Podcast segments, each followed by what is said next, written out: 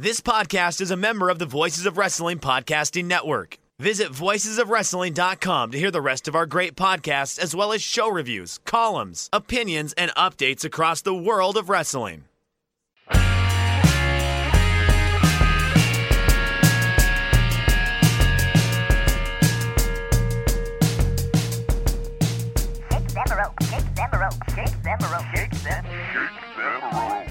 It's time for Shake Them Ropes once again, Morning Zoo Edition. I hate you so much right now. No, you love me more than ever right now. It's Shake Them Ropes. My name is Chris Novembrino. I'm joined, as always, by the man, the myth, the hawk. Chris, I gotta start off with some. Yeah. I have to start off with some bad news for Shake. Th- Oh, okay. Hit me with some bad news. well, one uh, Sabatino Pescatelli, aka Tino Sabatini, or Sabatelli. God, I messed up the name already. It's on eight. I'm gonna stop this show right now. Uh, appeared on Dark. I was hoping to have some audio from one Rob McCarran, noted Tino Sabatelli fan, person who said he'd be headlining WrestleMania this past year, a couple years ago. It could still happen. It could still happen. WrestleMania already happened.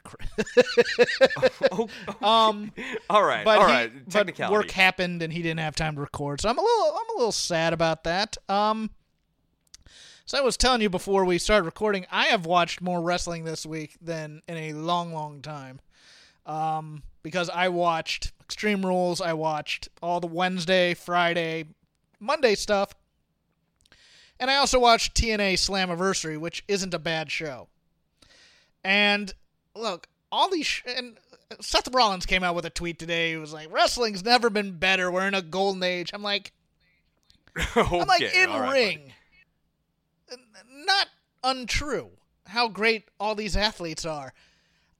Storytelling stinks right now, Chris. It it it stinks across and stories are what get people to buy in to the wrestling they're watching. You can have these really good matches, and, and I'm with you. Like, uh, I mean, right down to this four way on SmackDown tonight, which was like you know a nothing number one contender match for AJ Styles title. But a great match. and a great match. That was a good match. That was a really good match, especially for where it needed to occupy in the slot, the level of work they needed to turn in.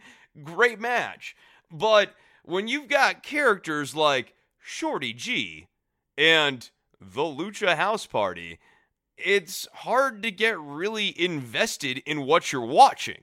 It's not The Rock. It's not Mankind in the dress shirt with the tie and Stone Cold Steve Austin and Kane in your main event. It's, you know, characters that feel very vaguely defined, if at all, having very, very good matches. Yeah, and especially after a promo where Big E's about to go on a singles run and you're talking about the prestige of the Intercontinental title.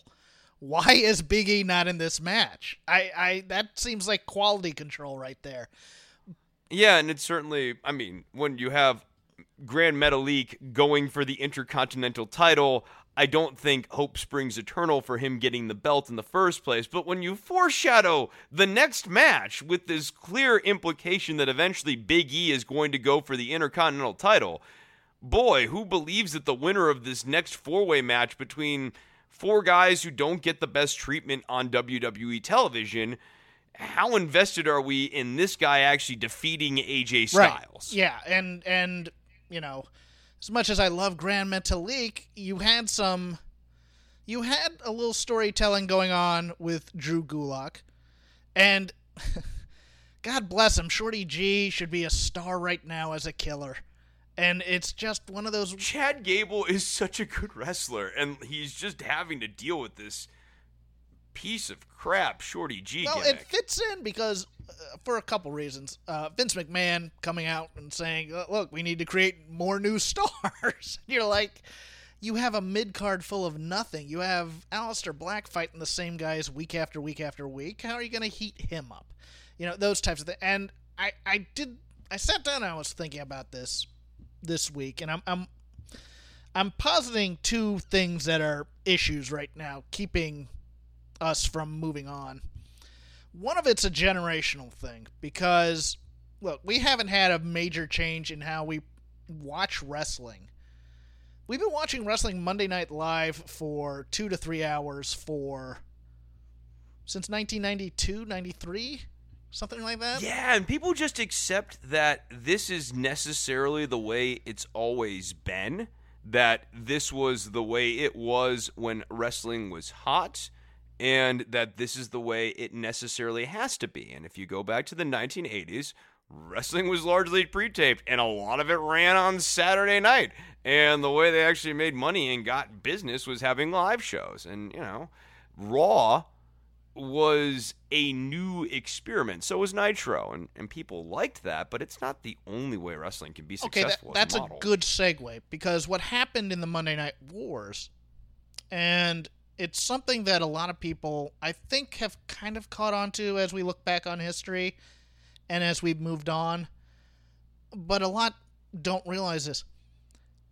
There was no real use for pay per view other than a cash grab for fans to watch matches because they wanted to see the match.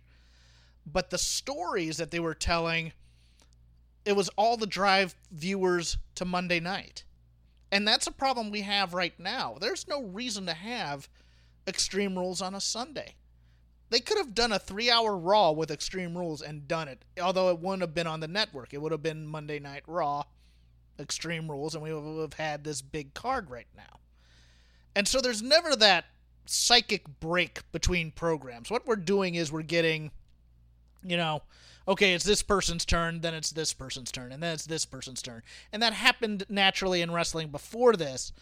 But in the pre taped era that you described, you'd tape four weeks of wrestling, five weeks of wrestling. That fifth week would kind of be a buffer, piece moving thing. You'd give the spoilers to what happened in the match, maybe a clip here and there. Be sure to buy the video or the replay or whatever you're buying of it before we move into the next program and we bring in these the new champs who won and they give interviews and, and things of of that nature. The second part of this equation plays into extreme rules and it, it frustrates me a bit because I'm gonna ask I asked this question on Twitter. And I think it's a much more pressing question than people realize. During the swamp fight, which they replayed parts of on SmackDown tonight, we are taping on Friday night. Alexa Bliss in an apparition shows up to woo Braun Strowman. Here's my question, Chris. Does Alexa Bliss on SmackDown know that she appeared in the dream during the swamp fight? I think the answer to that question is no, she doesn't, but they're going to start writing more interactions between Braun and Alexa. And so I think initially they were doing more of a straight Alexa Nikki split angle. And now I don't think they're going to have a one turns on the other sort of angle in their match or in their relationship. I think Alexa's just going to be spun off with Braun Strowman. Here's here's my bigger point because AEW kind of suffers from this as well, especially. But it's a weird no. To your, real quickly though, to finish off my thought oh, here. Oh, sorry. I think it's a really weird thing to do if you don't know whether or not Alexa knows that she appeared in Braun Strowman's apparition. Like, would she be watching backstage and see herself on the screen in the middle of this dream? That that's that's the thing that's kind of kind of hanging out. Well, here's there. what we do know. If she was able to do that, she'd have to stand to the side of the screen at a weird angle. But AEW has this issue with being the elite, and WWE has this issue as well, where they want it both ways. And I think presentation of wrestling is suffering from this. You exist in the WWE world where you have certain rules and things that apply to you, but you also but they also want to exist in the quote unquote real world. And they don't know how to they they want to they want to play footsie on both, but the problem is they can't do great storytelling if they're self-aware that they're within a TV show. Yeah, and there's another thing with the WWE movie matches that they've been putting out. They've felt like versions of what Lucha Underground would do, but unlike Lucha Underground, WWE just simply does not nail dark or gritty. And one thing that Lucha Underground's production team was very adept at was making stuff that was pre-taped and cinematic style feel dark and gritty. And things like you know yes the jeff hardy Sheamus bar fight was cheesy as hell and we'll get into it in a deeper level in in a moment. But like the fact that it was blue white fluorescent lit with no trace of grit and it didn't feel remotely like a bar in ambiance and didn't have any of that like dark grit and grime quality that's stuff that takes away from it. Even the swamp felt weird and produced. Well, they fear heat, and Eric Bischoff said something on his uh, was it 83 weeks podcast this week that stuck with me a bit, and it's one of those little points that we've said before, but we often forget. The audience for WWE forget demo talk, all that other thing. The the audience for Vince McMahon that he's aiming his product towards are people who represent advertisers. And so you're not going to get dark or spooky or viol- too violent or too bloody or too rough and tumble because he wants to woo those advertisers to buy time on his shows. And if you and he thinks that having a squeaky clean mm-hmm. in terms of lighting and cleanliness part of the presentation. It's not low rent. Eh, yeah. Right, right. Yeah, he he worries that it comes off as low rent, day class A, whatever you want to use. But like the other way of framing it in the way that Lucha Underground, a more modern promotion that was started in the last decade here, thought about it is its stylization. You're putting a style onto your presentation. NWA did a similar thing. they they aired you know towards like the clean sport feel. World the reboot of uh, World of Sport kind of did this too. Like th- there's a stylization. You, it doesn't have to come off as low budget if you're leaning into what you're doing. Let's do a few news and notes before we go into TV. Oh wait, wait. Then before we get into okay. that, I gotta do the news theme song. News. Now check it out. Check it out. Here we go. So now we do this. Oh shoot, shoot! No, we gotta we gotta go news. Hold on, I, am gonna get it, Jeff. You just gotta be patient. This is the worst Shake Them Ropes theater ever. News, news, news, news, news, news, news, news, news. I, I'll, I'll, I'll do a different chord next time. This one was kind of a downer one, but but you have downbeat news, right? Uh, I wouldn't like, call it downbeat. It's just a few personnel things. I just wanted you to lean into this. Okay, but that's fine. No, no, it's fine. No, it's too late. It's too late. That the moment has uh, passed. Uh, the twelve of us who still occasionally watch 205 live turned on 205 live last week to find that the uh, commentary team is one Vic Joseph and Drew Gulak together. Uh, I can only assume that this is because of the NBA season doing what it does. So the job with the Cleveland Cavaliers, not quite ready to uh, not quite ready to fill into that, so he needs to make some money. I don't. I haven't heard if this is a long term thing or a permanent thing, or if it's just. I mean, the the whole future of 205 live at this point seems to be week to week, right? Like, I think abandon any pretense of telling a story. I'm trying to figure. It's it's like that business that you know is going under, but you still love it and you just want it to go well. It's like, but you're sitting there thinking, how can I bring people in to to sh- you know? It's like having oh, well, I can't say operating an arcade because an arcade would probably do well with the retro crowd these days. But you know what I'm saying? It's like having outdated.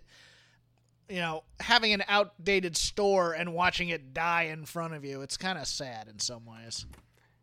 Yeah, for sure. And I know people wrote the epitaph for 205 Live several years ago, but to me, it didn't really die as a show until they moved it to half an hour and really sort of cut it off. And at that point, now they they are telling week to week stories with absolutely no stakes. Whereas before, you know, they had several different runs here. Uh, I mean, even, you know, we don't love the guy or anything like that, but like Enzo Amore had this very sort of like notable presence on 205 Live when they moved him down there more successfully and much better.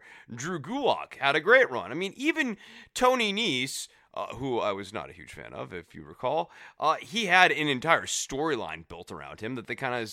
That's where you started to see the cracks in 205 Live, right? Like it was like they were kind of telling a story with Tony Nese. Then Enzo sort of flamed out, and so they had to kind of memory hole a whole bunch of the Enzo storylines that they were telling. But then they sort of dropped the ball between Drew Gulak and Tony Nese, and it's just it's And sad then you had, because and- the but you also had a writing team that was there that really cared about it and wanted to do something with it, but they weren't allowed to use NXT guys, and they'd occasionally get the Right, special right. ones, and then by the time they really got their feet under them, they decided to shake up the writing teams and send them all over the place. It, it, it was it's just it's a bit of a mess, Chris.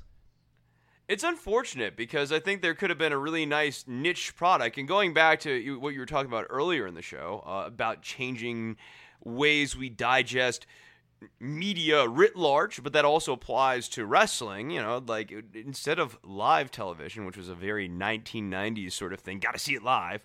Now it's gotta see it on demand, and I want to see my show. And people have like weird little niche shows, and like this can be really awesome for content producers, and also really awesome for content consumers because there there can be a weird dude on YouTube who you know does like a cooking show or whatever, and they're just really friggin' weird, but they really connect with your energy, and it's great. But that guy would never get his own television show on a major news network, or not not major news network, like on a major cooking network in this case. But like they have their own little niche, right? Like that's cool.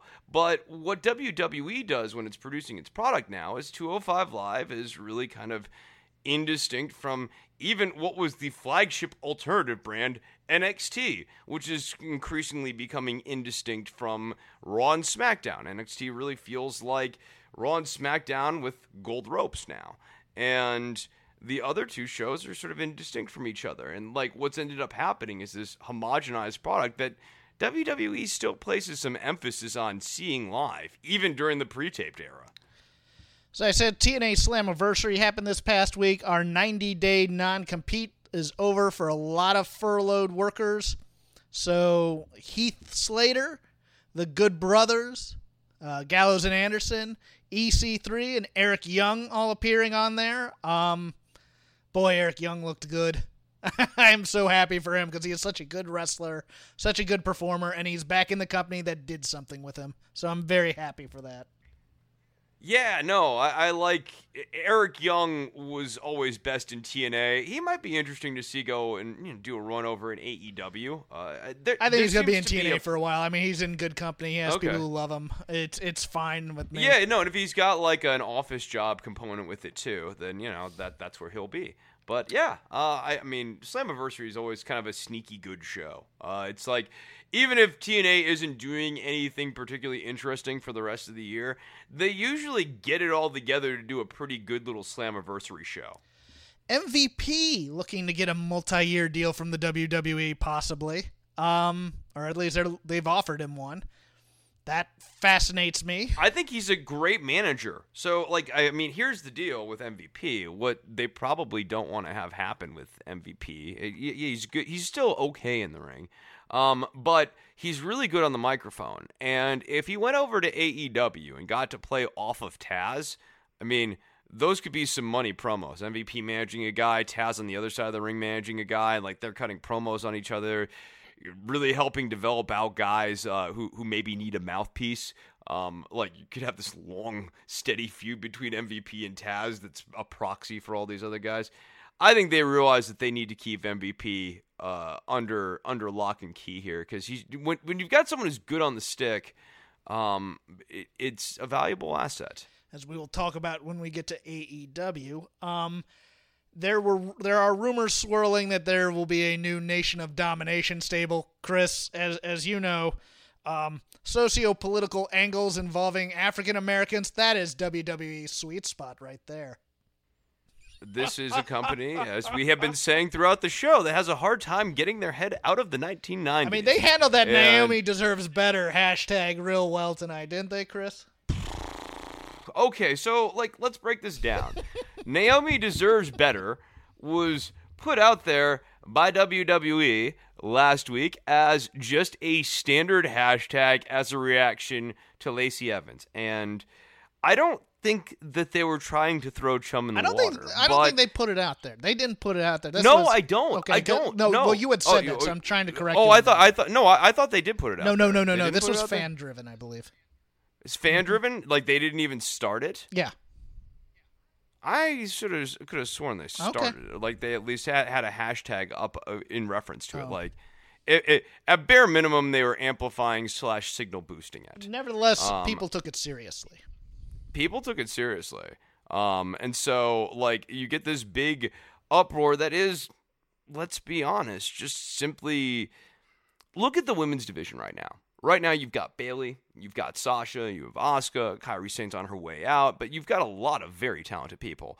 And Naomi is of a class of wrestlers in that division who is very talented athletically speaking. But when it comes to the ins and outs and the beats of having a long form match that tells like a big coherent story, Naomi has not had maybe the opportunity to do that, but I would also argue that WWE doesn't do a great job coaching people up on being those kind of long form match callers. And as such, Naomi is very dependent on having someone who can help make her spots look good, not unlike the person she's paired up with right now, Lacey Evans. Lacey Evans can do a lot of very cool and impressive athletic moves, but we've also seen Lacey Evans uh, eat a lot of ass when she busts out on some of those moves and like the timing isn't there or whatever. She's very, very timing dependent. Um, Alexa Bliss to a certain extent is like this. Um, whereas people like Bayley and Sasha Banks and Asuka, uh, in terms of wrestlers, in terms of wrestling acumen, they're just simply a cut above. I'm going to take a different tact on this. Here is why I think people are going to be rightfully angry at this company right now. You had people take this Naomi deserves better hashtag very seriously. So WWE uses it for marketing and they say, okay, we're going to address it tonight on TV. And so they address it with the following they bring her out. She does some jokey shtick about star ratings as they pertain to Seth Rollins puking. And then a hokey thing with Lacey Evans coming down. Oh, sugar. You know, you have the whole southern thing that, look, it's playing into it a bit. And so the people who wanted this addressed seriously are watching this played for laughs and now are just feeling like idiots for watching. Oh, and she said a few things too that sort of made the whole hashtag feel trivial. And like like she was pulling the sting out of it too in her dialogue as well. And then you also had Miz and Morrison taking it out on the on the whole hashtag. And and what I will say The company thinks this makes her look good. That's the other thing. I'm just like, Right. So what I will say is that the people who were upset on behalf of Naomi, perhaps not necessarily with firm grounding in reality last week, I would argue very much have reason to be mad at the company now because let's put it this way. If they were on terra firma last week, it wouldn't have made any difference. The company would have reacted to it in this exact same mocking way. And like this company does have this long-term problem with booking African American talent that has been a real issue. It, right, going all the way back, or in recent memory, going all the way back to the Kofi Kingston run, where they didn't really invest in telling a story with him. Part of that's just this company's not very good at telling stories right now, but part of that's also that larger narrative. Speaking of Kairi Sane, WWE apparently willing to throw money at her to not compete when she goes back to Japan. Don't know how that's going to work out. I think it just depends on what Kairi wants to do. Does she want to live a married life, or does she want to uh, does she want to go to Stardom or something like that? I'm going to be very fascinated by this. Yeah, I mean, I, she might want to go to Stardom. I, I how wasn't she having hip issues or something like that when she was coming into the company? I yes, I yeah, no, I want to say that she had some injuries that were nagging her on her way in, and I want to remember some of the scuttlebutt at the time was something like, "This is kind of her last hurrah here because her body is starting to fail her a little bit. Going into this week's television, WWE Raw this week did 1.628 million viewers, up from last week's 1.561 million, drew 4.46 uh, rating in the 18 to 49 demo, down from last week's 0.48. I believe it's the, the second lowest. the demo, the demo. Uh, uh, AEW 845,000 viewers, NXT 615,000. AEW blew them away in the demo. Just it was like AEW was like third or fourth, and NXT's way down at like 49th or something. Um, real sports are back. These numbers aren't going to improve. Chris, you have an interesting statement concerning a mythos. Yeah, so there is without naming names here, there is a mythos that I've started to see form among some in the wrestling commentariat that AEW was on the verge of really breaking through to the mainstream if you go back to March. And if only you'd look at the numbers. Um, and what Jeff and I did for an extended period of time before this show began is we looked at the numbers and the numbers are remarkably static because uh, the narrative is, but for COVID 19, AEW would be going gangbusters right now. And Vince is sandbagging AEW by having WW or NXT out there, which is not that particularly hot of a product right now. And but for NXT and COVID nineteen, AEW would probably be doing something, you know, like 1.5 million, maybe 2 million views, you know, depending on how bullish you are on AEW. But the unfortunate problem for AEW is that the numbers, if you look at them over time, simply don't back it up. It was already settling in at under 1 million viewers here. And while AEW has been on some weeks very good. I mean, you know, listen to some of the reviews we've done over the last few months here. There have been I, I, went from being kind of uninterested in the product to getting into it, and like I enjoy the show. I think they have some pretty good shows. Uh, they, Jericho does what Jericho is going to do, but it wasn't COVID nineteen that killed this product from getting launched. It's that this product kind of has found a bit of its ceiling right now, in part because it's doing WWE light or alt WWE style of booking. Orange Cassidy with his orange juice brewed gimmick that he's doing, Chris Jericho hamming it up. You've got a lot of very WWE like things. And so uh, this mythos of they were just poised to take off in March, you go and look at the ratings people. They weren't. And and if anything, COVID 19, the coronavirus, and a lack of content. Uh, one governor talked about how we needed content right now um, at the start of the coronavirus, or like back in April or May. Um, we there was a lack of content. AEW was creating content, and they weren't able to build momentum. We talked about this being an opportunity for wrestling because they were one of the few sport-like products on the air right now. Now, real sports is back, so they're taking what should have been an opportunity to launch.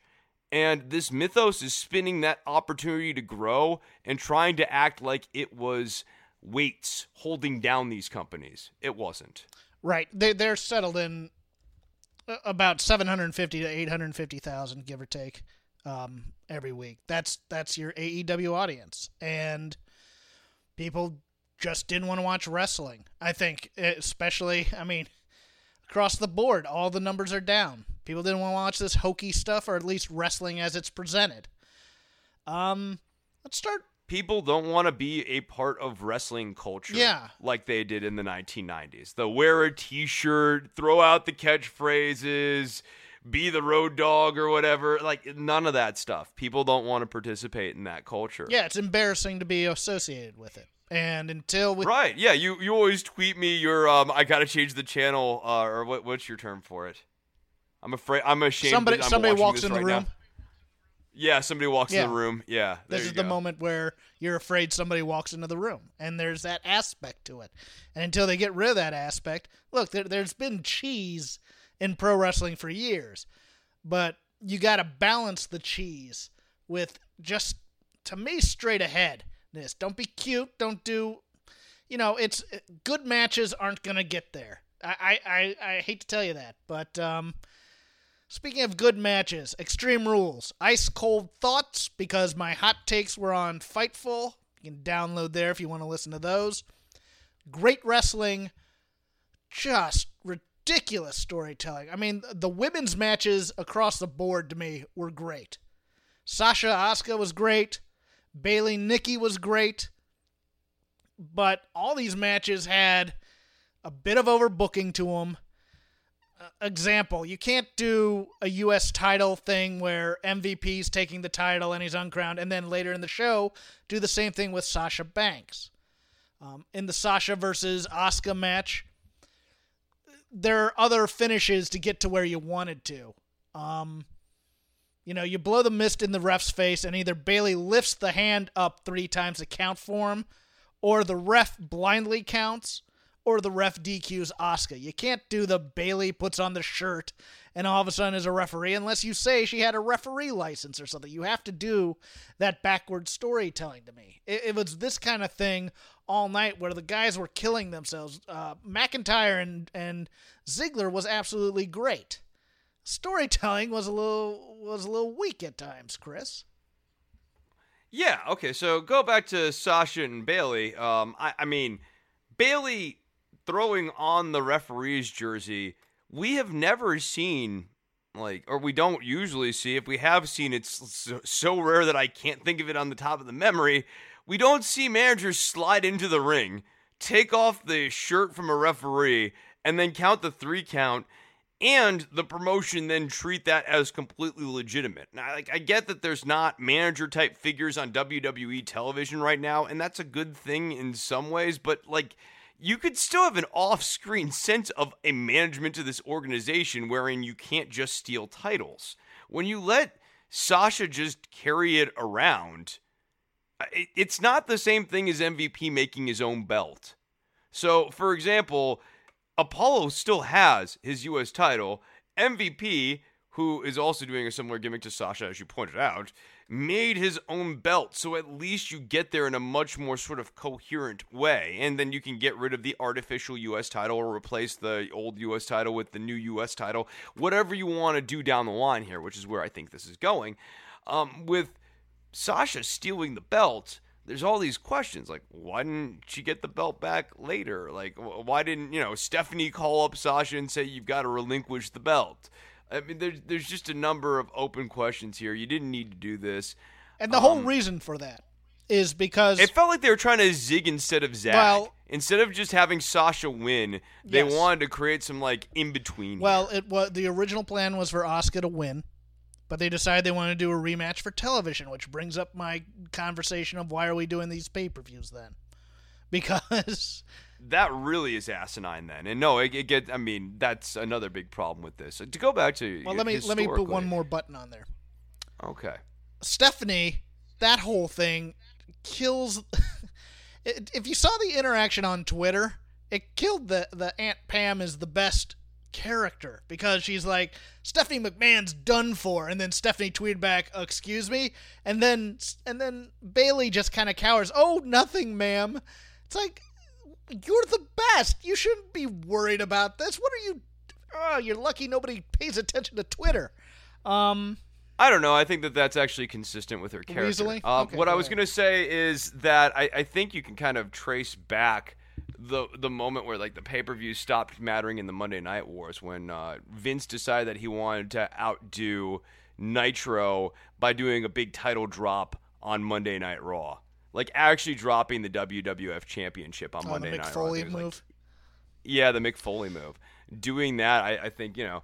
Then all of a sudden, it just it's it, it was this all importance on Raw instead of the pay per view that just occurred a few days prior that people spent money on. But I didn't have any complaints about the actual wrestling on this Extreme Rules. The tag team match ended brutally. No, no, no. If anything, I owe Ziggler and McIntyre an apology because even though this was stupidly booked, um, with, with all these like stipulations and the surprise stipulation, and the follow up was also stupid. The actual in ring work in that match was really good. Um, the eye for an eye match was long the finish was dumb. But the wrestling was good. Yeah, you know, for sure, for sure.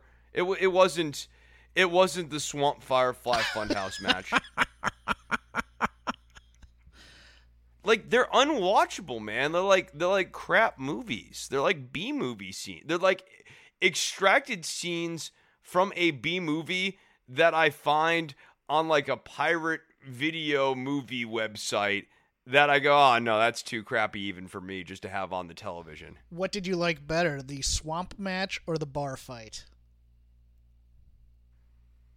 I feel like the bar fight was shorter. Okay. Yeah. And I mean, it at least okay. It made sense up until, and I knew this was coming. A Jeff Hardy one third of a character character appeared. Yeah, uh, this is this is Jeff Hardy. He can't reinvent himself, but he can keep coming up with these one third of a character characters. Nothing says bar Um, fight I- like a swanton bomb.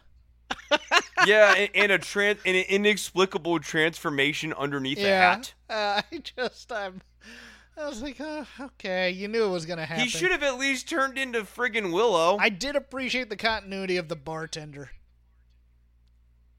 Yeah, no, I, I appreciated that. Like at least someone paid some some semblance Mm-hmm. of attention, but like the structure of the bar fight was silly. Um, yeah, no, I, th- these there's no drama to these matches. It's just like There's no anger to oh, the some- matches. There's nothing like yeah, that. There's, there's, there's nothing. This doesn't feel like a there's no fight. this feels like they're doing a match, and it's like, okay, great. Like I want to see, I, want to see anger out of one of these guys. That you know, when when you're in a fight and you're getting beat, you get angry sometimes. Uh, There's no anger whatsoever in this WWE product.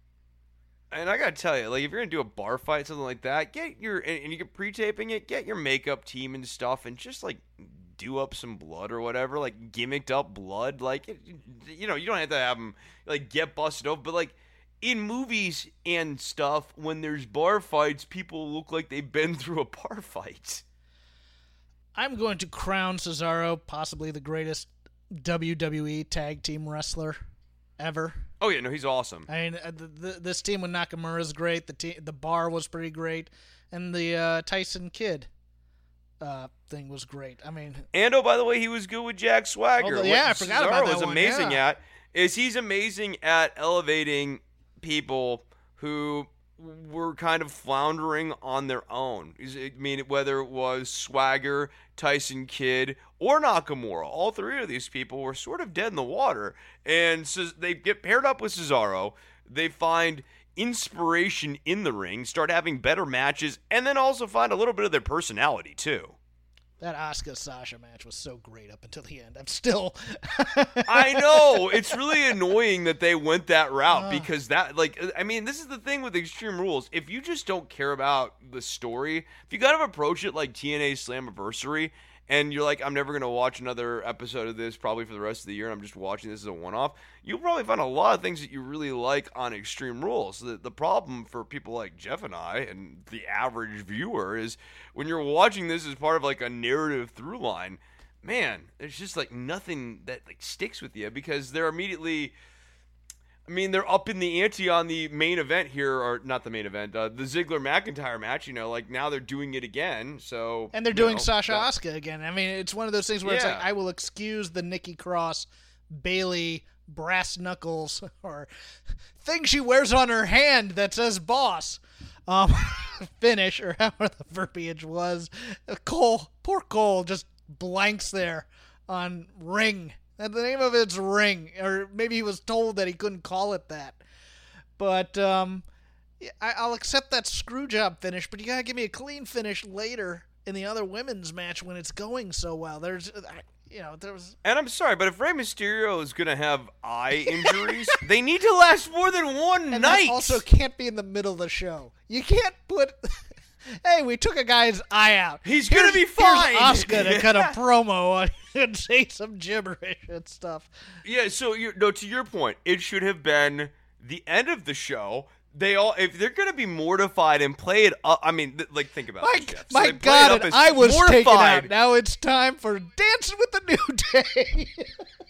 And then they go backstage later on in the show and tell you, "Don't worry, the most horrific thing that we've ever seen in WWE. That's the way we were framing it just an hour ago.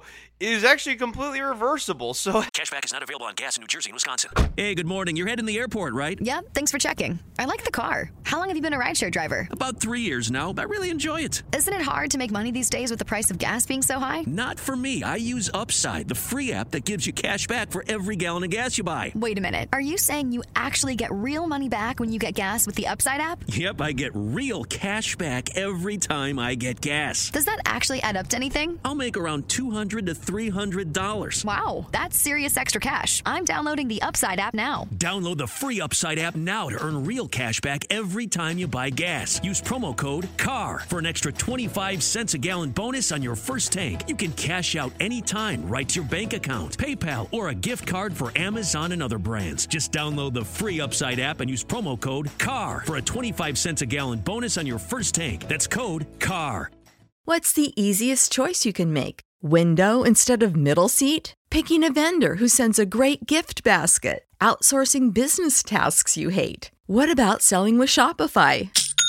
Whether you're selling a little or a lot, Shopify helps you do your thing, however you cha-ching. Shopify is the global commerce platform that helps you sell at every stage of your business. From the launch your online shop stage to the first real life store stage, all the way to the did we just hit a million orders stage. Shopify's there to help you grow. Whether you're selling scented soap or offering outdoor outfits, Shopify helps you sell. Wherever and whatever you're selling, Shopify's got you covered. Sign up for a $1 per month trial period at shopify.com slash try. Go to shopify.com slash try now to grow your business, no matter what stage you're in. Shopify.com slash try. Hey, Sounds like they're gonna save the eye. yeah, no, he'll be fine, folks. Now let's bring out Bayley. It's called stakes, people. It's called stakes. Like he, Rollins was vomiting. You can't then buck around and be like, "Remember when Rollins vomited?" The guy was but, fine but was it later on. four star evening. vomiting or five star vomiting? He he's gonna puke. He's gonna, oh, somebody somebody intercut that audio. I saw that. That was fantastic. well, so for this week's television, where would you like to start? Would you like to just go over the main roster? Yeah, let's let's do the let's do the Raws. Let's do the Raws. Um, Talk about the Raws. Look, this You know, Vince says that he needs to make stars, but when you've got people like Chad Gable and Aleister Black and you don't know what to do with them, I think it's a you problem, not a them problem. yeah, I, I don't mind uh don't mind Shelton Benjamin being in this MVP stable. I kind of dig it to be honest Oh with no, you. I like Yeah. it. No, no, I like it. Yeah, no, I, I mean, this these are the type. Lashley and Benjamin are two guys who are great in the ring, who are not necessarily amazing on the microphone. Although Shelton Benjamin has like a weird energy that I really enjoy. Like when he's just allowed to be like weird, he's fun. Um, but like Lashley is like nothing to write home about in terms of promos. And MVP can serve as the the focal point, rhetorically speaking, for for these divisions, and I like that a lot. Ruby Riott got her first singles win in forever. Cool with that. That was weird. She got really weirdly emotional about it when she defeated Peyton Royce in three minutes and change. Well, you know, I, at least somebody's feeling something, Chris. I'll take that. I- I'll take it. You know, it was actually not a bad match for like Yeah. their, the, sta- the WWE standard three minute match because like Riott and Peyton Royce are both really well, it's good. just weird because you have Bianca involved in this whole story, and she's, oh, that's true too. I mean, she's the class out of all of them, and I, I'm just wondering, okay, who eventually has to lose to her, uh, other than the Iconics? Um, I was like, oh, damn. Oh, the the the you uh, got the Street Profits defeating Andrade and Angel Garza for the umpteenth time. Yeah, you know, it'd be great if there were stakes. It'd be great. That that frog splash I can't so keep fantastic. seeing this match. God. I know. I no, dude, like here's the thing. They're all good and everything, but like I've seen this match so many times. It's just like I just expect Andrade and Angel Garza to have a match against like the Viking Raiders, the Street Profits every Yeah, single this week. at this week this week we're bickering, but it's Zelina who's the problem. Okay. What? There's no they- don't know where they're going with that No. story and so it's really boring from week to week cuz it's just like, well, who's going to be the drama here? Yeah. Instead of actually like having a coherent building narrative thing, and what they, they're just gonna you know explode. But this is not the mega powers. Like you know, it's not gonna be the mega powers exploding. And oh, by the way, when the mega powers exploded, it was over a discrete event. And there's just some weird thought, like they're trying to put over things like, okay, Kairi Sane beats Bayley. Well, this really puts a damper on Sasha Banks's match against Asuka. And I go, how? Neither of them are involved. What what does Kairi beating Bayley have to do with Sasha's chances against Asuka? None. Zero. Nada. Zilch. So the no stakes, no story matches really make these things unpleasant. I'd rather they have longer talking segments. Like I don't want the old days where Triple H comes out and does 35 minutes of promo like he used to do back in the day, like in the last decade here. Um, but I would like some of these other wrestlers coming out and getting, I don't know, five to seven minutes to actually get themselves over a little Yeah. bit. Like part of the reason you don't have stars, hint hint, is because people aren't coming out and actually connecting with themselves, not just with the audience, but like with the plot, actually connecting themselves to a plot point in the show here. Stuff just happens. Orton and Big Show was pretty darn good, I thought, for what it was. Look, yeah, yeah, okay, so like there is a match that Paul White can still have that I think can be really interesting, like where Paul White is just slow, methodical, and pummeling people in the corner. Like it, Big Show's cornering of people and Randy's selling of it in this particular match, like he was selling really well. Randy was doing really good work mm-hmm. here in this match. Um, and I think you know Paul White when he's got you in the corner, man. I mean, even if he just runs in the corner, hits you with the spear, like you believe that that hurts like hell. You know, um, you believe that those punches to the gut hurt like hell. And I think when he's selling like stuff doesn't phase him because he is a giant. I- mean, it's pretty good. And I liked the finish, man. I, I liked Orton really making sure to get that second one and, and just making it murder before he hit that second We one. have complained about a lot of segments on WWE this week. I am going to put one over hard. Uh, we've gone over most of SmackDown.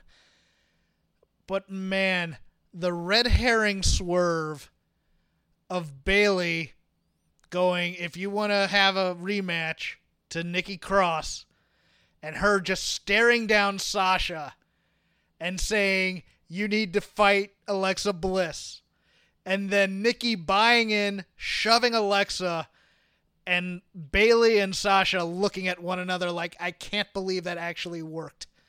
That was such a fantastic segment. I, I, I, it, it was, it was great, obnoxious heel work on the part of Bayley and Sasha. It, it's signaling. It was a nice swerve for. That's the kind of good swerve for the audience, I think. And uh, I'm I'm gonna enjoy this Nikki Alexa breakup story quite a bit. I think.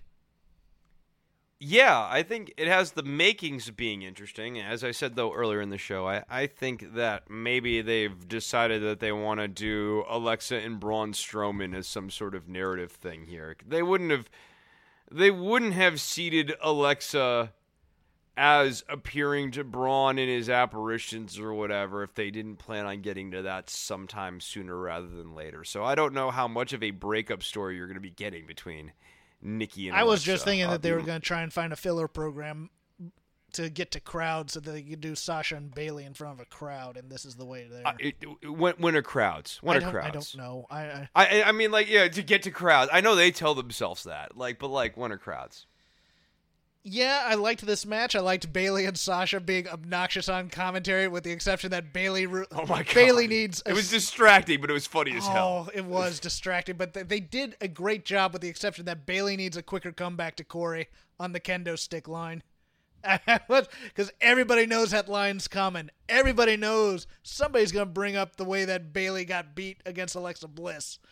You know that that stupid way with the where Bayley's just kind of staring at a kendo stick and I can't use it. Then Alexa just whacks her on the head, one, two, three, and you just see kind of the oh, did you just bring that up when they're doing that? The, the cuts were distracting to me, but the uh, the obnoxiousness, the nonsense was strong overall. I, and Oh I yeah, no, it. I, I mean, enjoyed you can you can fill space with Sasha and Bayley, and I, I mean, I do think send them out there with bullet points, give them five to seven minutes, and just let them be Yeah. weird. Um, let them torment Michael Cole. Like open the, the impulse to let them have a lot of the show is the right impulse. Sasha bringing out the Vince impression. I howled at that. I howled at uh, I howled at Bayley challenging Michael Cole to a match. Uh, yeah. Oh, that was Yeah. great. That was great. it was- I, I, you're not doing anything at SummerSlam. Well, I'm I'm retired, one and zero. Uh, well, I like it too. I find it funny. I don't know why. It's it, it, Cole when he breaks the veneer. he- It, it's funny to me. But uh, anything else on SmackDown that uh, tickled your fancy before we move on? Job guy Tony Nese doing jobs. Uh, we get Miz TV with Naomi. We already went over that. We already talked about the four way match. Um, and then we talked about the bar fight. Uh, yeah. So now I think that covers everything that was on SmackDown. AEW. Eddie Kingston. Best damn thing in wrestling this week. I'm glad that people are finally realizing what we realized when we were watching him on NWA television, which is that this guy is a friggin' star. Uh, like this guy has a star level promo. He's not even necessarily that amazing in the Yeah. ring, but this guy can talk. That's all I want. he- That's he's- all I and, want. that matters. That matters. Um, like to have someone like that to face off against a guy like Taz, to have someone like that facing off against a guy like MVP, talking really does a lot, especially in the mid card, because mid card guys and mid card matches don't get the time. They don't get to do the crazy high spots and stuff that gets reserved for the main event. So, what's going to get the mid card going? What gets the mid card over? Good talking. And Eddie Kingston has that all day, every day. yeah, uh, there was a moment where he kind of got a little bit self-involved with the "Don't worry, this is my time" type of thing, and I thought it, That was a little. That was a little was a hammy little where he was like, yeah. yeah." But other was, than yeah, that- shut up, Arn, because like Arn's so Mm-hmm. loud these days, right? you can't hear Arn without a microphone. You can't hear Um, me. You can't, you can't hear my voice. But he came out there, he established his space, he established what he wanted, he established who he was, and he established he was there to beat up Cody Rhodes. And God bless him. I just want a fight sometimes. That's all I want. And the build to that. And he's talking trash about Arn, talking trash about Cody's privileged upbringing. He obviously has a chip on his shoulder, and that to me connects more with a wrestling product than coming out there and going, Last week at Extreme Rules, I was involved in a swamp fight in which I faced Braun Strowman. To blah, you know that and it absolutely decimated and it, me. yes, and we're now holding the title in abeyance. That came back this week. Can't believe it. Yeah, the, these words that you just simply Yeah. don't hear in real life. Eddie Kingston is such a revelation because one, he gets to have a regional accent, so he gets to speak in like a hard New York City style of accent. That's you know where he's from, and he's speaking his language. Um, yeah, yeah, he does get a little uh, self-indulgent, like just yelling at Arn. I mean. It would have been fine if I believed for a second that Arn was any louder than "Hey, you better not do that." Like, like you know, like this is Arn Anderson we're talking s- about here. He's just simply not the street fight aspect of it, uh, or no DQ. I liked him liked it. getting- yeah, it felt I old liked it. school. I- I mean- I loved it, and I loved Old school, also decisive, so that we can move Mm-hmm. on from that match. We don't need to have a rematch or anything like that. I Like that. Arn's promo that was only on the internet was fantastic. Afterwards, I I, I, I adored it. Um, I like Kingston's promo that was uh, on the internet afterwards yeah, too. yeah, where where he was very upset with uh, with losing. Um, yeah, I'll take I'll take an Eddie Kingston Taz promo battle. Absolutely, absolutely. no, I, yeah, no, I, I, I like them a lot. I, I think that there's uh, there's some interesting stuff. But here's the going on there. generational problem again. You, we have these managers who can talk. Arn, Jake, Taz, Vickie Guerrero to some respect, um, Tully. But none of these wrestlers are cutting promos like that anymore. And it's it's scary to me, Chris. It really is uh, that that nobody can get out there with a gift for gab, other than maybe Eddie Kingston or the Briscoes, and bring that kind of thunder on a promo. Yeah, and it's telling that the people who have that real connect with an audience in the year 2020 thunder are people who've never had a serious run in WWE and learned how to wrestle around the world and around the country. I think there's something to that. Um, once you go through WWE, you get saddled with all of the weird, like rhetorical, stylistic framing stuff. Like as you know, we, we use decimate, but like obliterate. I, like they they love these weird words and weird cadences that sound very theatrical, but like almost like cartoon villain or cartoon baby face instead of just the way a normal person speaks. Again, the matches on this show pretty darn fantastic. I thought Butcher and Blade versus the Young Bucks howled at how this this match started back in the kitchen. I just I they're back there cutting meat. Time to start a match. Let's do this. Um, yeah, no, and then uh, Blade takes a table to the face. it's like my god. There were a couple. I mean, he missed the dive on there um, to the outside where it's supposed to go through the table. yeah, no, and, and he takes Yeah. it right to the face. Yeah. That's what I was referring to. You know, it, it's your Um, modern day M- thing. MJ I, oh, I'm go not a fan of both guys hitting a finisher through a table at the same time to finish the match. That it, that seems a little too choreographed to me. But I understand the end. But it was a great match. I thought it, it helped both guys or both teams. Interesting. Um, I think all these teams have been doing the Andrade Yeah. Cien Almas, Hector Garza, or um, Angel Garza Street Profit circuit, and they've had so many matches now that all of them feel about equal. And it's like everybody's got everybody's number, okay, but then I'm not really interested in seeing anyone climb a mountain because you're all on a plateau. Um, so like, I think they've got a little bit of that problem in that division. Good talent, a lot, lot of talented guys. Butcher and Blade, good team. Uh, they, they, they definitely are finding their stride and they've developed out a little bit here.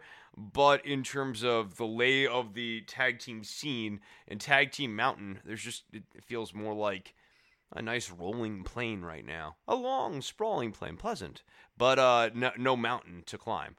I liked MJF and uh, Griff Garrison for what it was. Uh, I, I feel like they've got plans for Griff Garrison.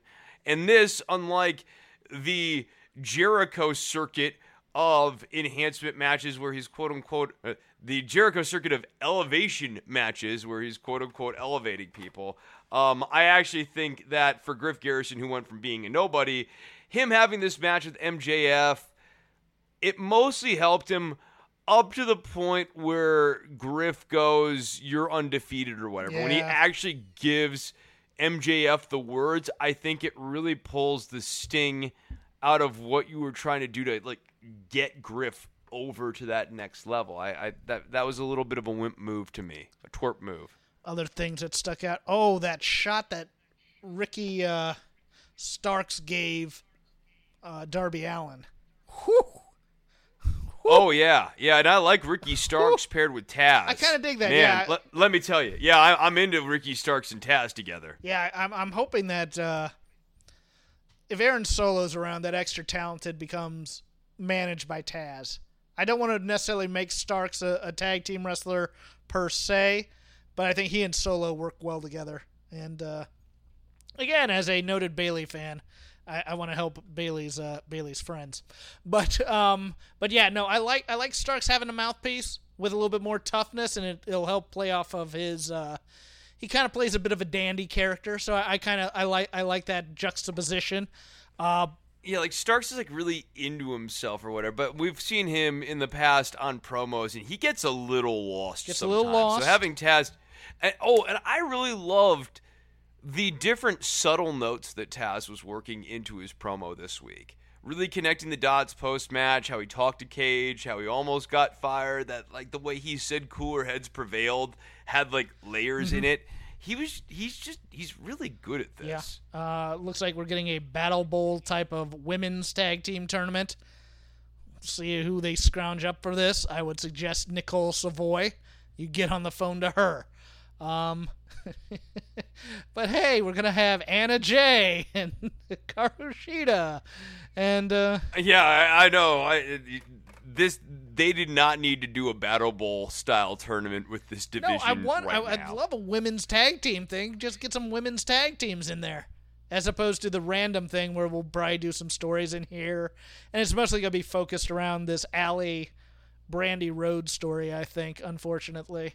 Uh, I mean, if anything, right now the better division to do the Battle Bowl style thing would be the men's division because you have things like the Dark Order kind of floating in there, where you could have like this like weird Dark Order guy paired with babyface style matches and stuff. Like, there's just more interesting stories to tell than in the women's division where basically everyone's kind of doing their own thing. oh, right and also now. get Nicole Matthews a work visa, please, because this this this division needs a heel heel while we wait for uh, more pictures of Britt Baker's nose.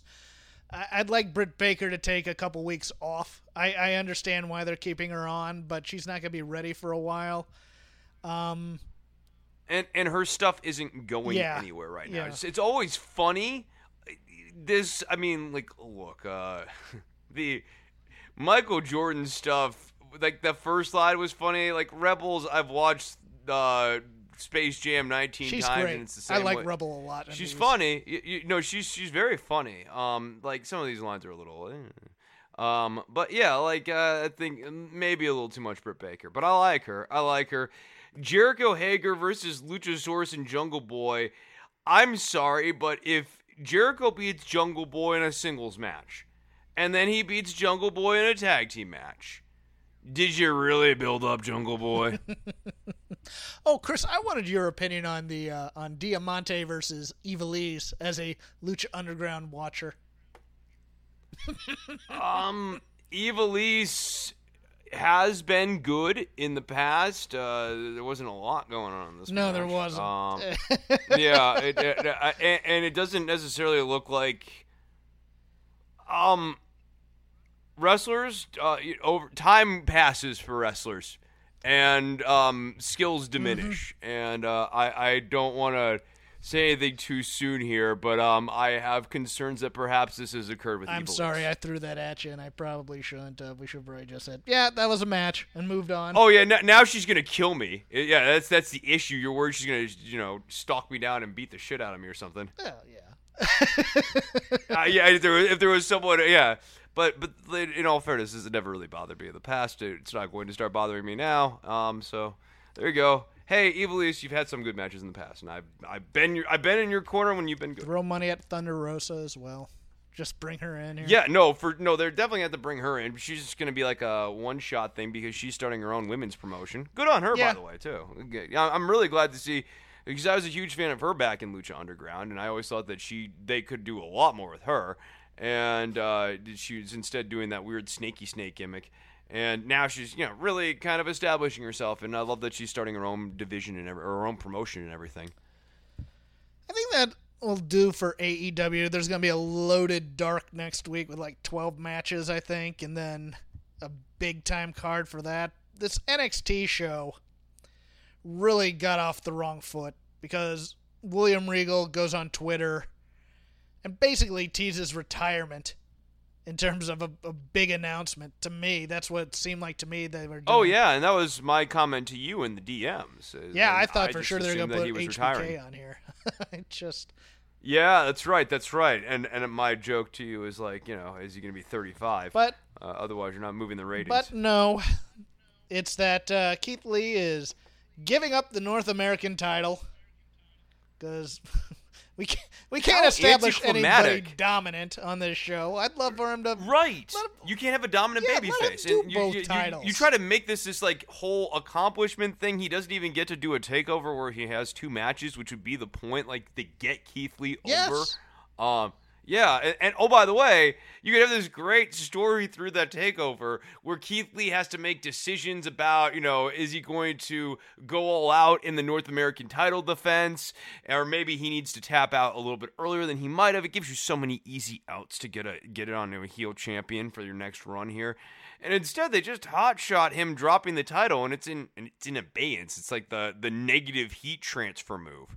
Um, and whoever becomes the United States champion or the North American champion will have none of the reflective glory of having defeated Keith Lee because of the way this lineage. Is Yeah. It- it's just in a- it's a problem with NXT. The in abeyance joke goes back to I believe it's 2013, and that's what they did with Daniel 2013. Bryan. Yeah, Yeah. yeah, and uh, Hunter comes out Can't say having looked up abeyance. It's in abeyance. As if anybody knows what that means. Well, you have to if you watch WWE product long enough because they like this abeyance move. But um, no, I I hate this, and it's just it's emblematic of NXT not actually being the thing that made NXT this sort of cross appeal product inside of wrestling culture, which could bring in WWE style fans, but also bring in a larger wrestling oriented audience um, because it was delivering good matches. Good matches like, you know, not maybe I was going to say Shinsuke Nakamura, probably not the best place to start, but like Kevin Owens versus um, the revival in American Alpha. Tommaso Ciampa and Johnny Gargano versus American Alpha or versus the Revival. Like the, these are the sorts of matches that would get people who are involved in the industry and really passionate about the industry watching NXT Takeover. And the NXT product that they're putting out right now suffers from all the same problems that Raw has, right down to the fact that now takeovers don't even feel like important things. It, what matters is the next NXT, which is really dumb when you've got a product like NXT. Well, we're having a takeover in August on the 22nd.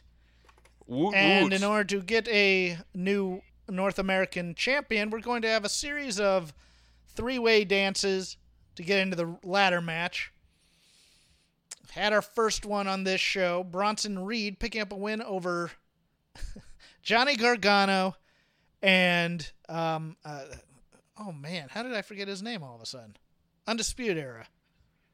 Oh, Roderick, Strong. Yeah. God. I loved Roderick and Johnny's interaction backstage. That was quite funny. Um, Bronson Reed, I think, is a really good promo. Speaking of, you know, people who actually have the gift of gab, Bronson Reed's got it. He actually can talk, and I think that I, don't think he's gonna win the. He may win the North. It seems like they're putting guys on that second tier who they haven't used yet into this match because they're just these they're these weird three ways where you're like, okay, if you had thought you're gonna put somebody in a title picture, sure, you you you'd think that Roderick Strong or Johnny Gargano would be in there out of the three of those. But then next week as well, you have Dexter Lumis versus Finn Balor versus Timothy Thatcher. And I tell you, I don't think Finn Balor is the guy going forward. No, I, I don't think so. I so. think they're putting either. Thatcher in there, to be honest with you. Yeah, and I I think Thatcher's probably going to be the guy who ends up getting the title too. Yeah, so I mean, it's just it's weird when you could have just just make Keith Lee dominant, but Keith Lee's now involved in. at bare minimum, tell the story of Keith Lee, who wants to be limitless, wants to do something that no one has ever done before in NXT. And yes, he's won both titles, but no one's ever defended both titles. And he wants to at least climb the mountain of defending two titles on one night because have him fudge it and say he's never done anything like that before, even if he has. Um, have him do that like that's an actual through line for the pay-per-view it actually gives us something to build to instead of like this weird okay cool that's neat and i guess now we're just obviously building to Karrion Kross versus keith lee Yes, as Karrion Kross beats Dominik Dijakovic in pure 80s action movie style, staring at Keith Lee as he gets the win. I actually thought Dominik Dijakovic got too much in this match. I, it's yeah i agree very weird i agree that they're gonna do this kind of thing to keep him strong. I mean, it, it Karrion Kross should be a killer right now. He, he just he went through Tommaso Ciampa like a knife through butter. He went through Bronson Reed like a knife through butter. Let him go through Dominik Dijakovic. Say he was injured last week and just have him. I I didn't understand this. Okay, so here's the logic. I, I can make a case for it. It's not it's not the way I would have went for it. But if you want to keep the power differential credible between Keith Lee and Karrion Kross going into that match, you can't have Kross being too too powerful. And unlike Bronson Reed or Tommaso Ciampa, Keith Lee just recently had a match with Dominik Dijakovic, and so you need to make it. He won that match in relatively short order, but it was semi-competitive, and you need to at least make Karrion Kross appear to have a semi-competitive match with Dijakovic because, like, theoretically, that should be the through line that connects him and Keith Lee. And if he just cuts through Dijakovic like a knife through hot butter, then what does it say about Keith Lee? You're already kind of like pretty sure that he's gonna just crush Keith Lee. That could be an interesting story to tell. Um, and again, this isn't the way I would go about it, but I at least get the rationale for it, and I can make the case. We at for it. least don't have Scarlett trying to link lip sync anymore. So they've Yeah, but the entrance is still overkill. Mm-hmm. That's the other thing. Like when Dijakovic was coming out with the smoke, I almost thought he should have been, and this would have probably nicely played into the match. He should have been taking the piss out of the entrance here by just like kicking away the smoke or like coughing or whatever. Like he should have been ribbing Karrion Kross a little bit here, because it like it's such a campy cinematic entrance that like maybe it will work when he's the champion or would work it if he was paired with Mil Muertes on Lucha Underground, but like I- I mean, the smoke and stuff, it's just it's a lot. Are we getting a pivot on Robert Stone to become a more serious manager, or is this going to be played for laughs for two weeks before Mercedes kills him?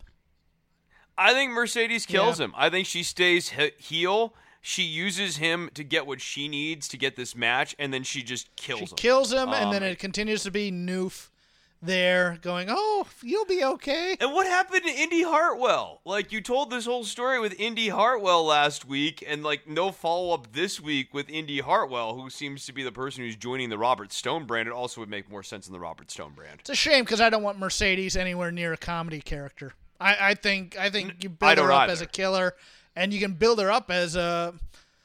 You build her up to basically reestablish Rhea Ripley, in my opinion. Yeah. Or I mean, depending on what you want to do with Rhea, you reestablish or you establish Mercedes as just you know like a as a killer. In the Oh yeah, no, I I, I, Um, I want yeah. more killers in the division. My my original, I also think like Mercedes versus Io Shirai has some intrigue. I'd team her with Shayna and go after the tag straps. To be honest, too, but that that's my idea. That will never happen now. Um, no, but I like that. No, I like that. But uh, there, there's the way this company looks at people. I don't think that they'd ever be able to do a cross brand thing, get viewers to both shows. Just yeah, why not? But um, yeah, I I don't. Uh, you know, she's gonna be involved in tanks running over people's legs now, and Oh my god! And Shotzi Blackheart, like there is a good wrestler in there somewhere. I I believe, I believe that she's like she does the kicks and some of the stuff looks good. Uh, that senton looks like it really hurts, not because she's doing it so well, but because she gets like no vertical. It just like collapses on the person she lands on. Um, I believe there's a good wrestler in there somewhere, but like everything she's doing is over the top even for wrestling A a entertainment structure that kind of trades in being over the top and bombastic this is like all of that on overdrive and her character is like so obnoxious and in your face it, it, she's poochie she's poochie from the I Simpsons. want Mercedes to kill her. So so she's a perfect. Yeah, right. right. No, no, exactly. No, like when Mercedes is like, I'm gonna kill Shotzi Blackheart, I'm like, please, please do.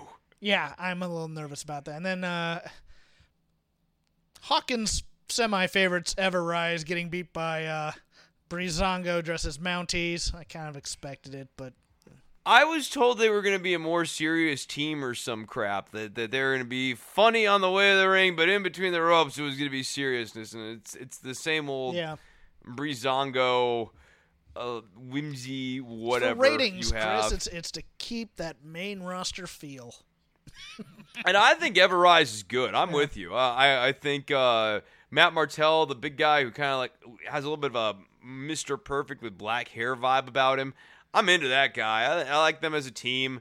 Uh, I I think you know there are certain tropes with French Canadians that I think we can maybe slow down on or lay off of. Uh, taking the uh, liberté, égalité. I don't, I don't speak French, so uh, liberty, uh, fraternity, brotherhood, whatever, all that crap. Um, they take it a little bit too far when they do French Canadian tropes.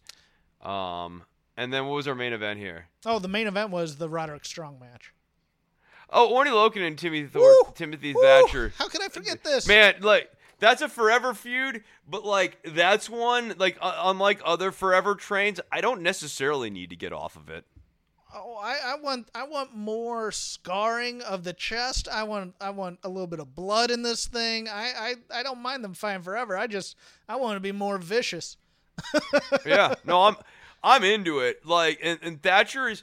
Here's what's fun about Thatcher. Maybe a hypothetical Tim Thatcher title run is that Thatcher has a very different style of match. But uh, what's interesting is that like WWE has found a way to take his matches and, and force him to speed them up.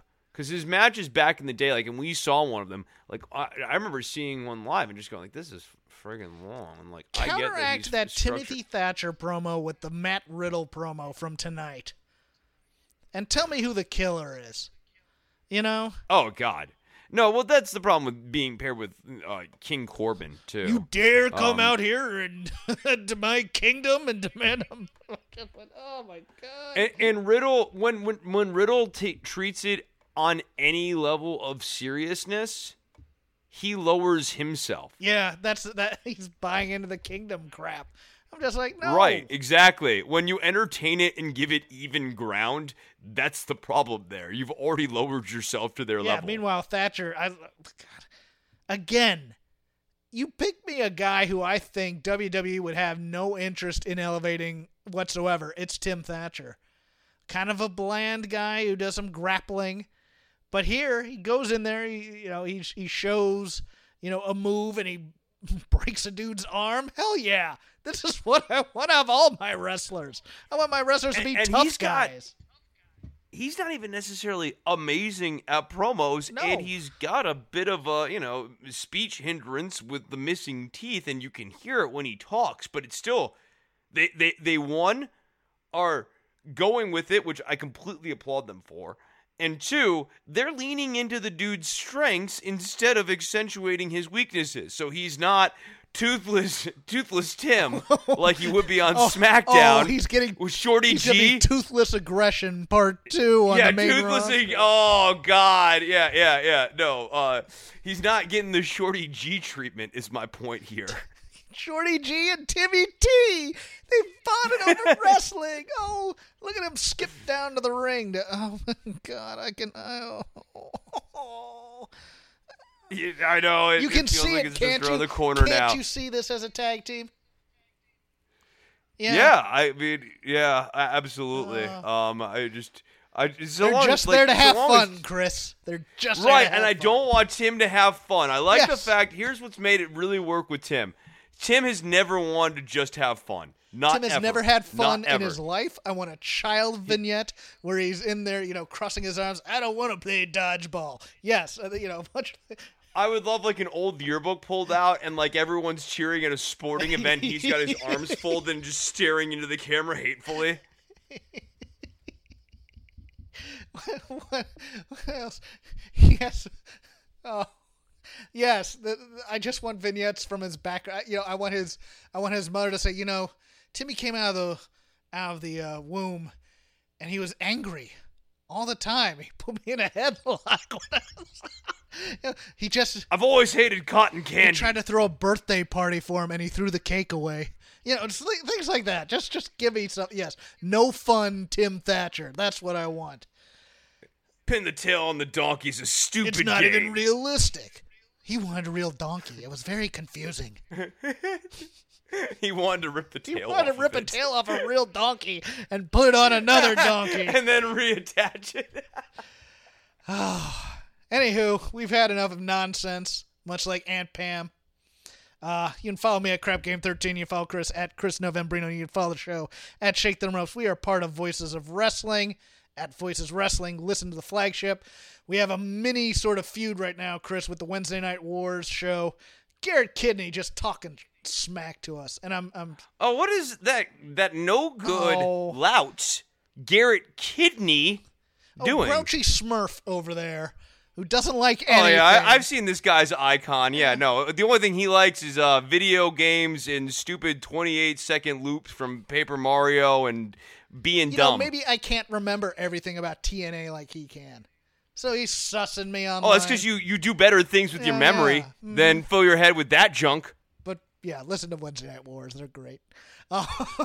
Um, music of the mat. All our friends at Voices of Wrestling would appreciate more listenership. Chris also would appreciate some listenership on his other projects. Yeah, go ahead and check out Don't Worry About the Government. You can get that at don'tworry.tv. We're also on Patreon as well. My other show, which is kind of like it's, like not in abeyance, like on hiatus. The All in Family Is it podcast. decimating in abeyance?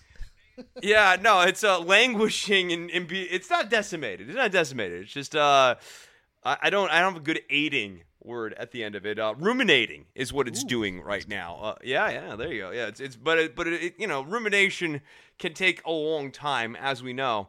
Um, so we'll, we'll be back eventually. Like I'm not I'm not done doing it. If You anything, continue actually, to plug this around. dead podcast, Chris. Let's face facts. Because you can get it, you can get it uh, archivally. So Oh, like that's that's, always Okay. there, and then yeah, and and yeah, like unlike you know the news of the week stuff, if you just decide to watch All in the Family, which you should because it's like good historical television, it's actually an entertaining show. You know, then you've got me to help uh, watch along with it and give you some additional context on stuff. And my co-host Lindsay's great. Um, and other than that, uh, should I play the outro theme song here? You can. I'll, I'll plug them downloading like an archival thing from three three years ago Oh, about yeah, Bayley debuting at uh, or four years ago. She de- this week she debuted at Battleground. I think I gushed over that. Nevertheless, play our outro, please.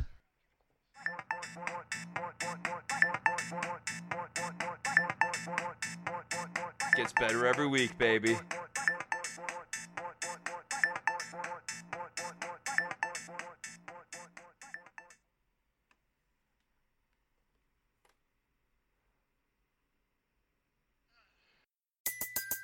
Everybody in your crew identifies as either Big Mac Burger, McNuggets, or McCrispy Sandwich.